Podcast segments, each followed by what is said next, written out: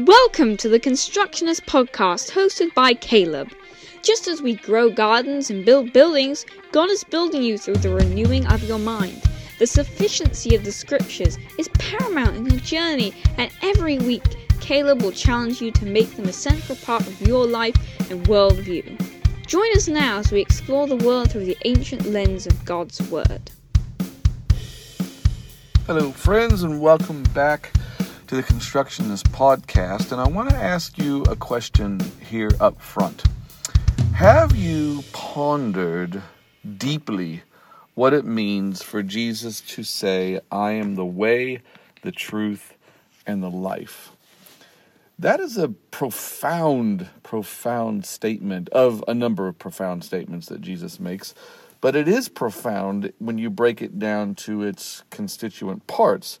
Jesus says, "I am the way," then he says, "I am the truth," and then he says, "I am the life." I am the way, I am the truth, I am the life. I've gotten to thinking about that again to a degree, and I want to ponder it a bit more over the next days and weeks, I guess, among other things. But what's been pushing me in this direction, and I use this verse as sort of a catch-all verse. I had a chat with a friend of mine on Saturday, and we were just sitting there. I had my son, he had his two boys, and we were chatting, and our conversation sort of got around to things of the Spirit and of the Scriptures, and he had mentioned that he sat for a time under the teaching of Leonard Ravenhill, and I've listened to Leonard Ravenhill's messages here and there. It's been a number of years since I have, and I just want to thank Ron for reminding me of Leonard Ravenhill again. And I went back, and so today, as I was sort of here and there at work and driving around and doing things where I didn't have to think too hard about what I was doing, I listened to nearly 2 hours of a Leonard Ravenhill interview, I guess. It was mostly him talking. It wasn't really an interview. But it welled up back within me all that I remember him talking about in regards to prayer and in regards to the Scriptures and taking the Scriptures seriously. And that's something that I've sort of repeated here and there over the last number of years. And I got that from Chuck Missler way back in the day, 20 years ago. Chuck Missler saying to take the Bible seriously. And I've always loved that phrase, to take the Bible seriously. There are issues with saying I take the Bible literally and things like that, but I like Chuck's phrase, take the Bible seriously, because that puts a weight onto our estimation of the Scriptures, onto our reading of the Scriptures, onto our application of the Scriptures when we take the Bible seriously. Now, Leonard Ravenhill, he was born in England a long time ago. He's been dead since the 1990s. He didn't even make it into this century or millennium. But he said some very difficult things. He said things that will make your flesh just recoil at the thought of it. And what really struck me was when Ron on Saturday was telling me about when Leonard Ravenhill prayed. He mentioned 2 times Leonard Ravenhill prayed. One time Leonard Ravenhill prayed for an hour. And that was after he had preached for an hour. But the other time was he told me the story of, and he witnessed this himself, about when Leonard Ravenhill prayed before Brother Andrew got up to speak. Now, I don't know if you know the story of Brother Andrew. Brother Andrew is often, he wrote a book, or a book was written about him quite a long time ago. This was during the Cold War. So these were events that were taking place in the 60s and 70s and 80s. And Brother Andrew, as far as I know, is still going. He must be very old now, and certainly in his 90s. But Brother Andrew would pack his car full of Bibles, and he would drive them into communist Romania, communist Germany, communist Bulgaria. And this was back during the days where people like Richard Wurmbrand were being persecuted for 14 years in prison in Romania. And out of his life came his book, Tortured for Christ, and Underground Church, and some other very good books that it's worth picking up and reading and seeing what was happening in communist Russia, communist Eastern Bloc countries at that time. And Richard Wurmbrand's ongoing ministry, The Voice of the Martyrs, and the stories that they continue to tell.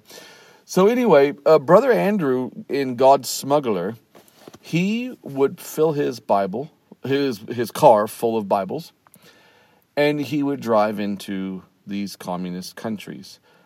He himself was from Holland, if I remember correctly, or the Netherlands, something like that, one of those countries. And he would pray the smuggler's prayer. He would pray, "Dear God, you have made blind eyes see. Now I pray that you would make seeing eyes blind." And he would go into these countries and he would meet people or meet up with people in miraculous ways. And the guards would search his car and the Bibles would be right there in front of their face and they wouldn't even see these Bibles. I would highly recommend reading God's Smuggler. If you ever get a chance, I'm sure you can find it for $2 on Amazon. It's worth a read. So I'm saying that to say that Brother Andrew was no stranger to prayer and seeing God do miraculous things through his prayer. They would drive. He would often go by himself, at least in the book he would, but then later he would go with other people. And one person would pray while the other person would interact with the guard at the border. And so you always had one person praying as they crossed over the border. And then they would get their Bibles in to people who weren't allowed to have them. I mean, these were illegal books in these countries. It's still going on. People are, in China to this day, there's still... it's illegal to have a Bible and to print Bibles. And I've read many stories of people who have tried to smuggle Bibles into China and they've had them shut down, printing presses in that country and things like that. So that's not unusual, even in communist countries today. But Brother Andrew was no slouch when it came to prayer and seeing God do miraculous things. And what Ron described to me was Leonard Ravenhill praying for half an hour before, in front of everybody, a crowd of people. You know, they're there for a meeting to hear Brother Andrew speak. And this would have been in the mid-'80s. And when Leonard Ravenhill was finished with his prayer, he sat down, I guess, and Brother Andrew came up, and Brother Andrew stood there and said, "I am speechless. I do not know how to follow that prayer." So Leonard Ravenhill left an impact on people's lives. He left an impact on A.W. Tozer's life. He left an impact on who's now gone to be with the Lord. Eric Ludy, you can listen to his sermons at Ellerslie.com, left an impact on his life through his writings and that. I've revisited him today, and I'm going to revisit him again in the days to come, this Leonard Ravenhill chap, because he spoke about prayer and often would say, "Don't tell me what a man is like. I want to hear him pray." And I often wondered, what did Leonard Ravenhill pray like? And Ron gave me a first-hand testimony of Leonard Ravenhill's prayer and what it would do to a person who was in the room listening to him pray. And I even said to Ron, I said, "I've often wondered what Leonard Ravenhill prayed like. I don't know. I never really heard a recording of him praying or anything like that. I've heard a number from sermons." And I will put a link to sermonindex.net on the show notes. And I would encourage you to go there, and it will be a link to that website where they've got lots and lots and lots of Leonard Ravenhill sermons. And I would encourage you to listen to what this guy has to say. And I will tell you right now that you will cringe and your flesh will not want to hear what Leonard Ravenhill has to say. He will challenge you to your core, and he will make you squirm, and he will make you question how serious you are about your faith. And I'm just going to tell you that up front. If that's what you want to have happen to you, if you want to be challenged by this man who has gone to be with the Lord over 25 years ago, if you want to be slapped and said, get up off your backside and move, then listen to Leonard Ravenhill. If you do not want to be challenged, if you do not want to grow in your faith, then I would suggest you do not click the link and you do not go there. But what's been sort of dovetailing with that, I appreciate the conversation I had with Ron on Saturday. It got me thinking again on these things, which is good for me. But what's gone along with that is also my studies in the minor prophets. So I'm working on a master's degree. And I can put a link to the school as well if you like. They specialize in biblical hermeneutics and that. And I've been doing research now in the minor prophets on the subject of spiritual adultery. And one of the things that comes up in this idea of spiritual adultery is that they have the people of Israel, the prophets all prophesied in the days of the divided kingdom. So you had the southern tribes of Judah and the northern tribes of Israel, and people who write commentaries on the prophets, they love to point out that this prophet was writing to the northern tribes, this one to the southern tribes, or a little bit of both, or whatever. And so you got to bear that in mind, because the northern tribes of Israel, when they split away from the southern tribe of Judah and from the house of David, through David's grandson Rehoboam, who kind of messed things up.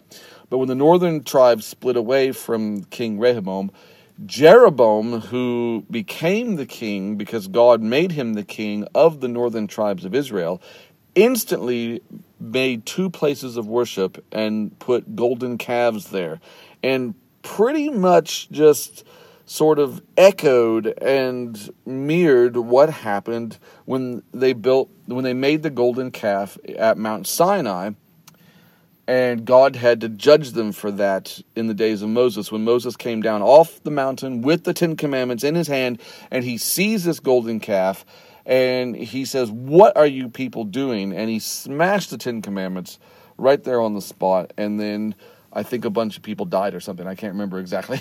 You go back and read it.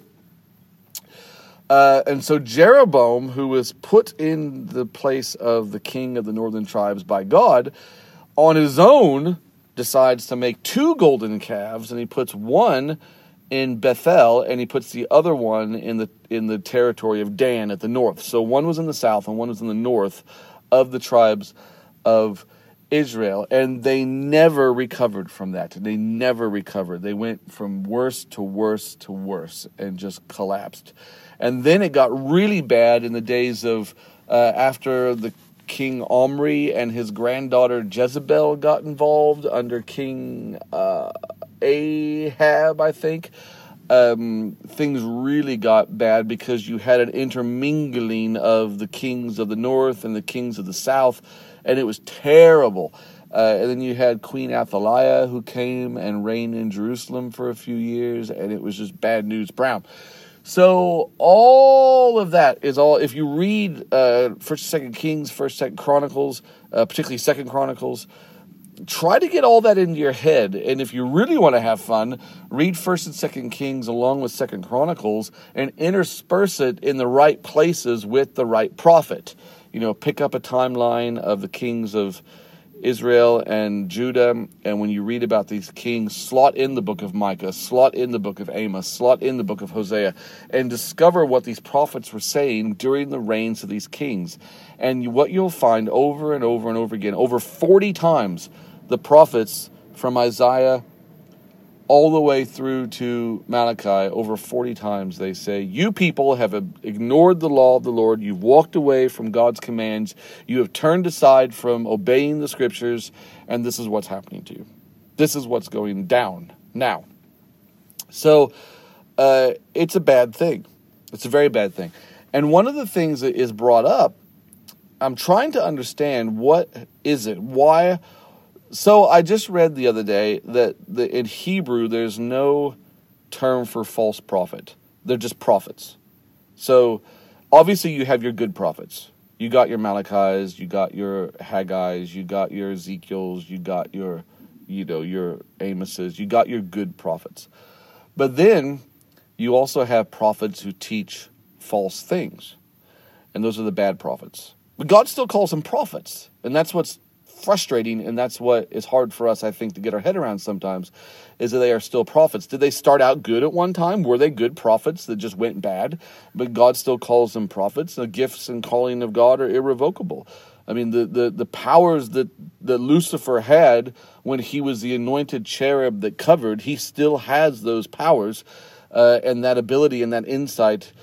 He just uses it for all the wrong things. And just like Lucifer, it says, you can read it in, I want to say Ezekiel 28 and Isaiah 14. Those two passages tell us what it is about Lucifer. And it says in the Ezekiel passage, I think Ezekiel 28, it says that iniquity was found within him. He just had it within him. And that's kind of what it says about these false prophets. When you read the minor prophets very slowly and very carefully, and what you'll discover is that these guys, they have these dreams and these visions and these words that are not from God, and God says that it just comes up from within themselves. It's a very bad thing. It comes from within them. So iniquity was simply found within Lucifer. He was an angel. He was the anointed cherub that covered, but he fell.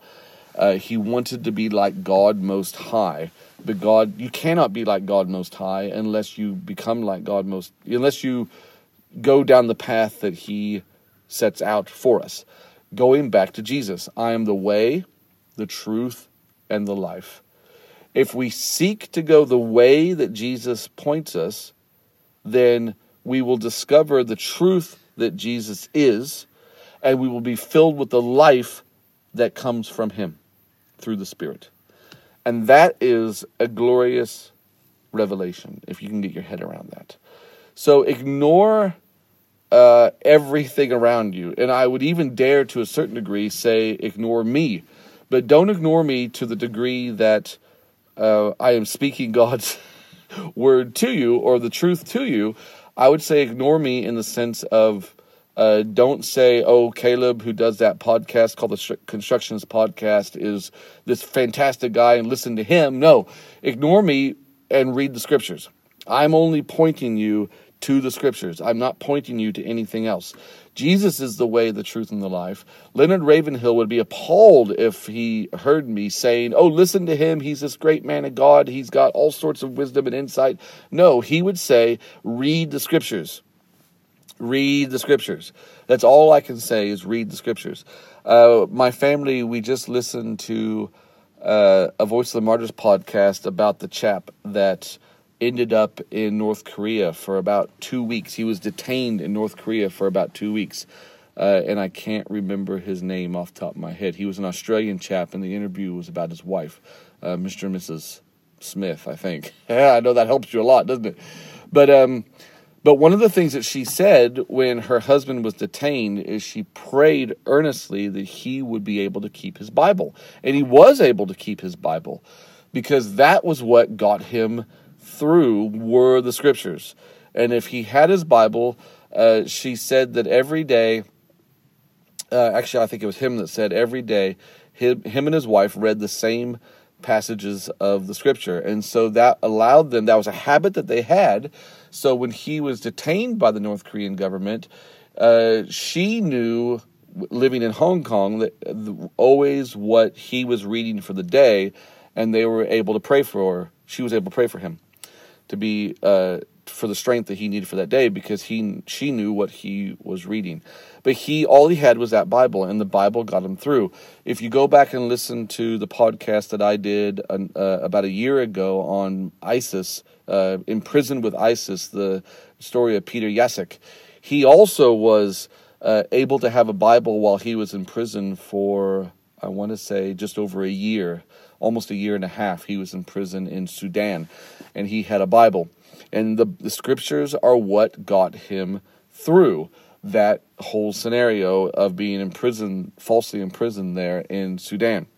And so it's vital that we get the Word of God in our hearts. Remember when we talked about having our mind renewed? We have our mind renewed by getting the Scripture into our mind over and over and over again, over and over and over again.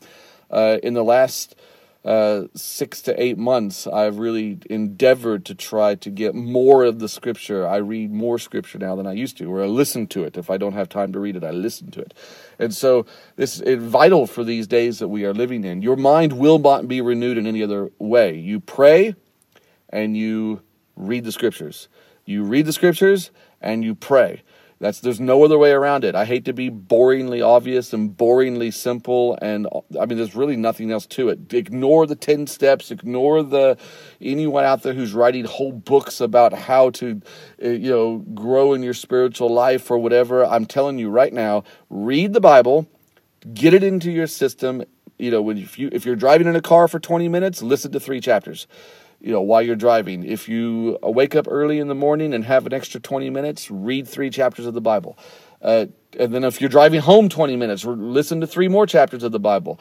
And then while you're at it, pray, pray, pray, pray. And to discipline yourself in that. That is where you will get life and truth, and you'll be able to see things as God sees it. Listen to Leonard Ravenhill. I'll put a link on the page for this kind of stuff. You can go straight to that and listen to him. I highly encourage it. God bless you. Thank you, Ron, for sparking my desire to learn about these things again. And God bless you all. Amen. Thank you for taking the time to listen to our podcast. If you were challenged and encouraged by what you heard today, please feel free to share it with any friends or family you like. You're welcome to email us at calebtheelectrician@gmail.com. That's calebtheelectrician@gmail.com.